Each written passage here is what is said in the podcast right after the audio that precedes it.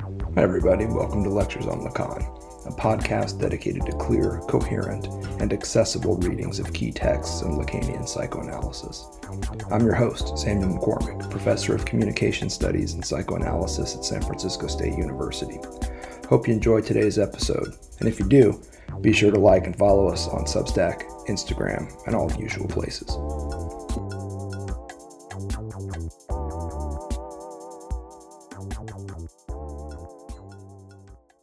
All right, let's take a look at chapters 6 through 7 in Seminar 16. The central theme here clearly seems to be Pascal's wager. Pascal's wager is really quite simple. It wagers that it's rational to believe in God, even if there's no evidence of God's existence. Why? Because the potential benefit of belief, namely eternal reward, far outweighs the potential cost of disbelief burning in hell, eternal punishment, and the like. Now, apparently, and Lacan wants to emphasize this is only apparently, this wager is premised on a basic question. And it's the same question that Lacan asks and answers in Seminar 14 on the existence of the big other. Here, though, it would seem the question is Does God exist?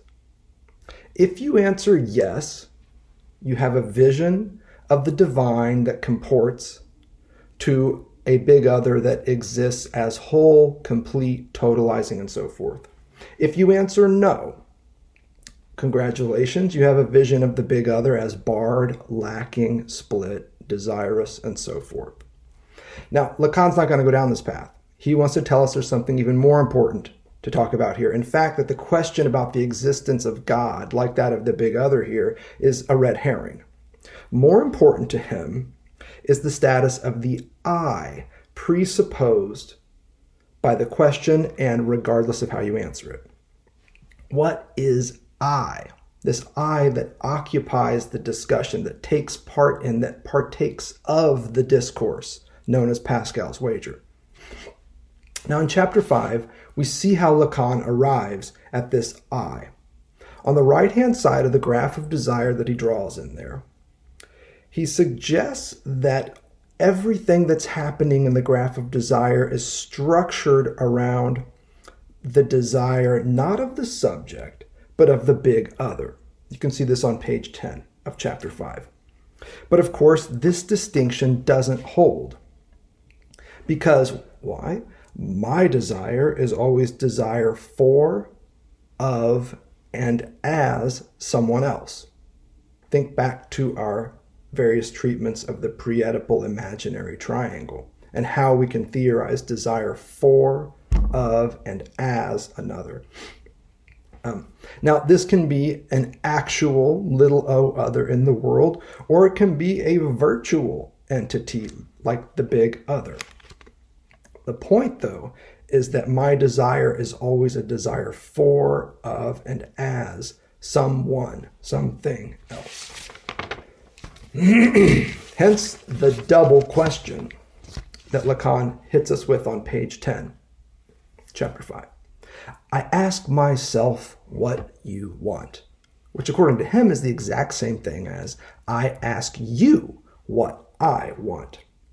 In chapter 6, he's just going to be really clear about this. There is no distinction between these two questions. The second one, though, the second part, I ask you what I want, is key. Lacan says in chapter 5, I'm not asking you who I am in that moment, but instead what I is. And this I, this J, as you can see in chapter 5, is not positioned on the right hand side of the graph of desire, where everything seems to orbit the desire of the big other as you see him charting it in chapter 5. Instead, what we see is that this I is positioned to the left of the desire of the big other in Lacan's rendering of the graph in chapter 5. Namely, it's in the position of fantasy, where in the finished graph we would expect to see the matheme of fantasy. Lacan here has this I in quotation marks. What are we to make of this? Not surprisingly, Lacan returns to this topic in chapter 6, and he ups the ante in typical fashion. The double question that we just heard I ask you what I want, and I ask myself what you want, and the and all this back and this dialectic where you have there is no distinction in the same question, this double question. He wants to say that this is the constitutive questioning of analysis. He's clear, chapter 6, page 12, check it out. And that the graph of desire is specifically designed to respond to this double question. That's a bold claim. On the one hand, you've got this double question as the constitutive questioning of analysis. And on the other hand, you've got the graph of desire as basically a roadmap for how to respond to this question. Let's be categorical. The discourse of psychoanalysis is nothing less, and all too often, I would add, nothing more than this call and response circuit. That's what Lacan is here suggesting. The call of this double question is met with the response of the graph of desire, and this is the discourse of psychoanalysis. Now, this may be why Lacan also says that there's something more at stake in the graph of desire. We're here toward the end of chapter six. He's not just going to let this sit, he wants to say there's something more that we're working on here. The fun begins on page 11, and he begins by stating that the I in question is not the subject on which so much psychoanalytic theory and technique centers. So the I is not the split subject. Page 11, chapter 6. So here we have it. The I is somehow connected to fantasy, to the matheme of fantasy, which you know is a split subject living their life in relation to this little a. But at the same time, this I is irreducible to that first element in the matheme of fantasy. So, what exactly is the connection between fantasy and the I that Lacan says is the major topic in Pascal's wager and also the central topic that he's trying to get after here? Check out pages 12 through 14 of chapter 6.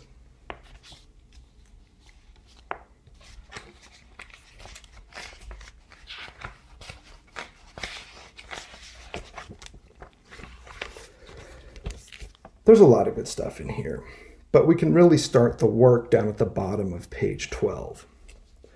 If there is something that is more important to map out from this graph, the graph of desire, than this discourse that accompanies it, namely the discourse of analytic experience. It is the structural vectors as they are presented here at the level where the you, as dominating the I, as the you-ing, as I said, at the level of the desire of the other, the vectors that converge. So he wants to say more important than the discourse that flows from the graph of desire are the structural vectors that connect the big U with all of its desire to this vertical pronoun I and its connection with fantasy. It is around the desire of the big other that the demand of the discourse, of the discourse as we organize it in analytic experience, of the discourse precisely that under its aspect that fallaciously pretends to be neutral leaves open the sharpest accent of the demand at its point. And then on page 13, where we see this graph of desire redrawn, it looks very much like what we saw in chapter 5. Um, you can see where we have the desire of the big other on the right hand side, and then you've got this I, in quotation marks should be, on the left hand side. Notice where Lacan goes from here, middle of the page on 13, just underneath this rendering of the graph of desire. It is at the point that, as imaginary support, corresponds to this desire of the other, what I have always written under the form of matheme of fantasy, split subject in relation to objet here as little o, namely the fantasy, that there lies hidden the function of the I. So the function of the I lies hidden somewhere in the matheme of fantasy. The I, insofar as, contrary to the point of convergence called desire of the other, it is in a diverging fashion that this I, hidden under the matheme of fantasy, is directed under the form that I precisely that precisely I called at the beginning that of a true questioning, of a radical questioning, towards the two points where there lie the element of the answer. Namely, in the line on top, big S, which means signifier, a signifier of the fact that the big other is barred, and which is precisely what I took, what I also gave you the trouble to have a support to conceive of what I am here stating, namely, that the field of the big other does not secure, does not assure at any place to any degree the consistency of the discourse that is articulated here, in any case, even the most apparently certain. So here he is referring to what appears above the I in the graph of desire rendered on page 13, a signifier of the fact that the other lacks. So north of that I, you see this element he's describing here, a signifier of the barred other. And on the other hand, he wants to tell you what's south of this, on the lower line. And here what you see is signified, little s, meaning according to a big other that is not barred, but whole, but full of answers. This is that treasure trove of signifiers, which a subset would be pulled out at the level of the signified. Here, at this lower line, what we see is meaning insofar as it is fundamentally alienated. And it is here that you must grasp the sense of my starting this year with the definition of surplus enjoying and its relationship with everything that one can call, in its most radical sense, the means of production at the level of meaning. So, this I is caught between, occupies a disjunction or some sort of a space, liminal and otherwise, perhaps even undecidable between a big other that is whole and a big other that is barred. And what Lacan is here saying is that if you head south from that vertical pronoun I, you wind up in a field where the big other is full and enjoyment is experienced as surplus. Now, if you've seen our lectures on the drive, you know what happens if you head north instead and you pass through anxiety around the fact that the big other lacks. It's not surplus enjoyment that awaits, but instead drive satisfaction. Here, though, in 16, he's really concerned with surplus enjoyment, so it's no surprise that it pops up here. Pause on that for a second and just think about what we're doing with the I, because that is the focal point here. We're not entirely sure why yet. We just know that it's key. Next paragraph on page 14. You see that in this way there is put into this Entzweiung, this division or this split or this rupture. The term is Hegelian, he says, into this radical division, which is the very one at which Freud's discourse culminates at the end of his life, the division of the I articulated as such.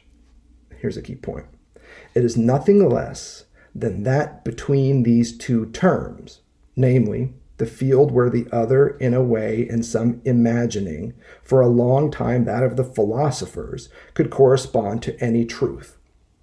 Here he's thinking of the big other as whole, as omniscient, as omnipotent, as this um, totalizing entity that we saw at the very beginning of Seminar 16 corresponding very well with the discourse of philosophy and its attempt to gain a perspective on the world in which the whole world could be cogn- cognitivized in some sense. The I is somewhere between that fantasy, which is among the fundamental fantasy figurations of the big other that we have, and some other entity. Here it is. This entity where precisely the former is canceled out where the big other as whole as complete is canceled out by the simple examination of the functions of language. If you just look at how language operates and the fact that there can be no meta language, you might fill in the blanks here, you can fundamentally show that the big other as whole, complete, and so forth doesn't exist. And Lacan is saying it's just a simple examination of language that'll show you why and how the big other doesn't exist. I mean that we know how to make intervene in it the function of the cut that answers no. No to the God of the philosophers. A simple examination of language brings us to a no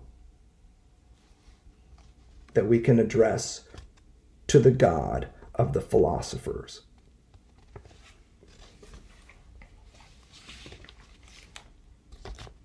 Now, let's not get wrapped up again in the question of whether the big other exists. We know that it does not, period. The question here is whether the I exists. This I that would be something in between the fundamental fantasy that the big other exists and the fundamental fact that it does not. the question here is not whether the big other exists, but whether the I exists.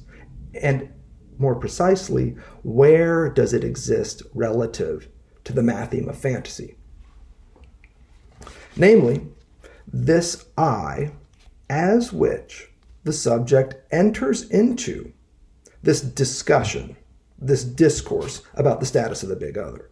So that's another way to figure this. The I in question is the I as which the subject, any subject, each and every subject, can enter into a discussion of this sort, a discourse about the existence of the big other, a wager about the existence of God. The question is where and how does the subject enter into that discourse? We get another clue about this on page 15 and some pretty definitive statements from Lacan. It's at the bottom, really just as he's ending uh, uh, this seminar six. Nothing else is at stake except precisely the I. People spend their time asking whether God exists, as if it were even a question. God is. There is absolutely no kind of doubt about that. That absolutely does not prove that he exists. The question does not arise, but it is necessary to know if I exists. So it's easy to see here why Lacan is so hot on Pascal. Because what else is God but a figure of the big other? And what else is Pascal's wager about than the status of the I in this decision game? And that's really what Pascal's wager is it's a decision game. And the question Lacan has is what's the status of the I in that decision game? Even in spite of what Pascal may have been up to with this wager, Lacan needs to make something else of it. Which brings us to chapter 7 and not coincidentally, right to the end of chapter 7, pages 14 to 15. Let's take a look. Again, we're back with Pascal. We're back working on this wager. Chapter 7, page 14, seminar 16. You know where we're headed. Right in the middle of the page, after the word namely. Namely, at the moment that you authorize yourself to be I in this discourse. That's what's up. The veritable ambiguity, the dichotomy, is not between God exists or does not exist, whether Pascal likes it or not. The problem becomes of a completely different nature from the moment that he affirmed we do not know, not whether God exists, but neither whether God is, nor what he is. And therefore, the business about God will be Our contemporaries have perfectly sensed it and have articulated it a matter of fact, which, if you refer to the definition I gave last fact, a matter of discourse. The business about God will be a matter of discourse. The only fact is one that is stated. And that is why we are entirely given over to the tradition of the book. What is at stake in Pascal's wager is the following Does I exist? Or whether I does not exist, as I already told you at the end of my previous discourse. Reading on. I have spent a time that was as it happens, and perhaps I am a little bit too used to doing this, Lacan says. Too much time introducing the core of what is involved. But I think that these premises were indispensable. So there's oftentimes a lot of talk about Lacan's style and how he approaches topics, themes, not just how he talks, but his attack when it comes to concepts. And here you hear him in a, rare moment reflecting on that. Perhaps I spend a little too much time going at the core of what is involved and then coming to his own defense. And yet, I think the work we do on these premises are indispensable. This leads me then, in a not particularly timely way, to our cut today. And now we get to the good stuff. You should know simply that contrary to what is involved, I'm sorry, you should know simply that contrary to what is believed, the wager is not on the promise, but on the existence of the I, something that can be deduced beyond Pascal's wager. Namely, if we put in its place the function of the cause as it is placed at the level of the subject, namely the O object is how we have it here, but this is object little a. Hold that thought. It is not the first time for me to write it thus, a cause. It is precisely insofar as the whole wager has this essence of reducing this thing that is all the same, not something that we can, like that, hold in the hollow of our hands, namely our life of which, after all, we may have a completely different apprehension, a completely different perspective, namely, that it comprehends us and without limit, and that we are here a place of passage.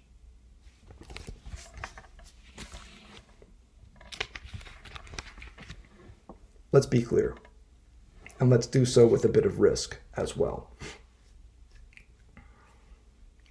If the I exists, it's as object little a, is what Lacan is here suggesting. Whether this holds to be true, we'll see as we read deeper into 16. In other words, not as the subject. We know the I is radically distinct from the subject, but instead as its cause.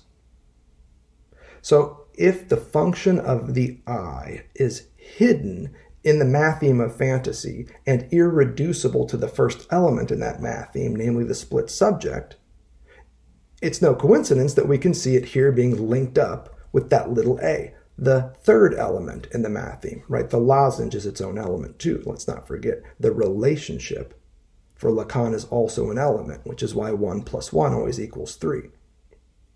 Here, though, we're looking at objet, a, this little a, and he wants to associate the vertical pronoun I with that here at the end of chapter 7 of Seminar 16. Again, emphasizing that this might change and we might change our minds about this. But for now, this is what we have. If the I exists, it's as little a, not the subject, but its cause. And the question here Lacan suggests at the end of 15 is about life. The question here is what kind of a life you want to live in relation to the cause of your desire and how you want to access enjoyment along the way. Make no mistake, access to enjoyment is dictated, commanded is the word that Lacan uses here, by the topology of the subject access to enjoyment is dictated or controlled or commanded by the topology of the subject. It's the same topology that you've seen refigured twice so far in this lecture series, each corresponding with the development of a new diagram. The two big diagrams we've developed in this series, each of those corresponds to a refiguration of the topology of the subject, which is the way that we would access enjoyment. But how we mobilize this topology and where we find enjoyment in it, that's up to us. Hence the diagrammatic work that we've done so far. New ways of mobilizing this topology in hopes of discovering perhaps new ways to access enjoyment as well. At this point, though, we still only have two basic ways of accessing enjoyment by way of the topology of the subject. And I'll leave out the Seminar 7 style of transgressive enjoyment. We needn't talk about that anymore. What I see happening here in 16 are two options for enjoyment enjoyment at the level of surplus jouissance, which we talked about as enjoyment occurring in the field of having. Refer back to that first diagram we developed out of chapter 1. And enjoyment at the level of drive satisfaction, here, enjoyment in the field of being, if we're messing with that first diagram again, which of course means being at a loss in the field of lack. In short, non being. Let's see where we go from here. Thanks for listening to Lectures on Lacan. Stay tuned for more episodes soon. A big shout out to the artist Jerry Paper for our podcast theme music.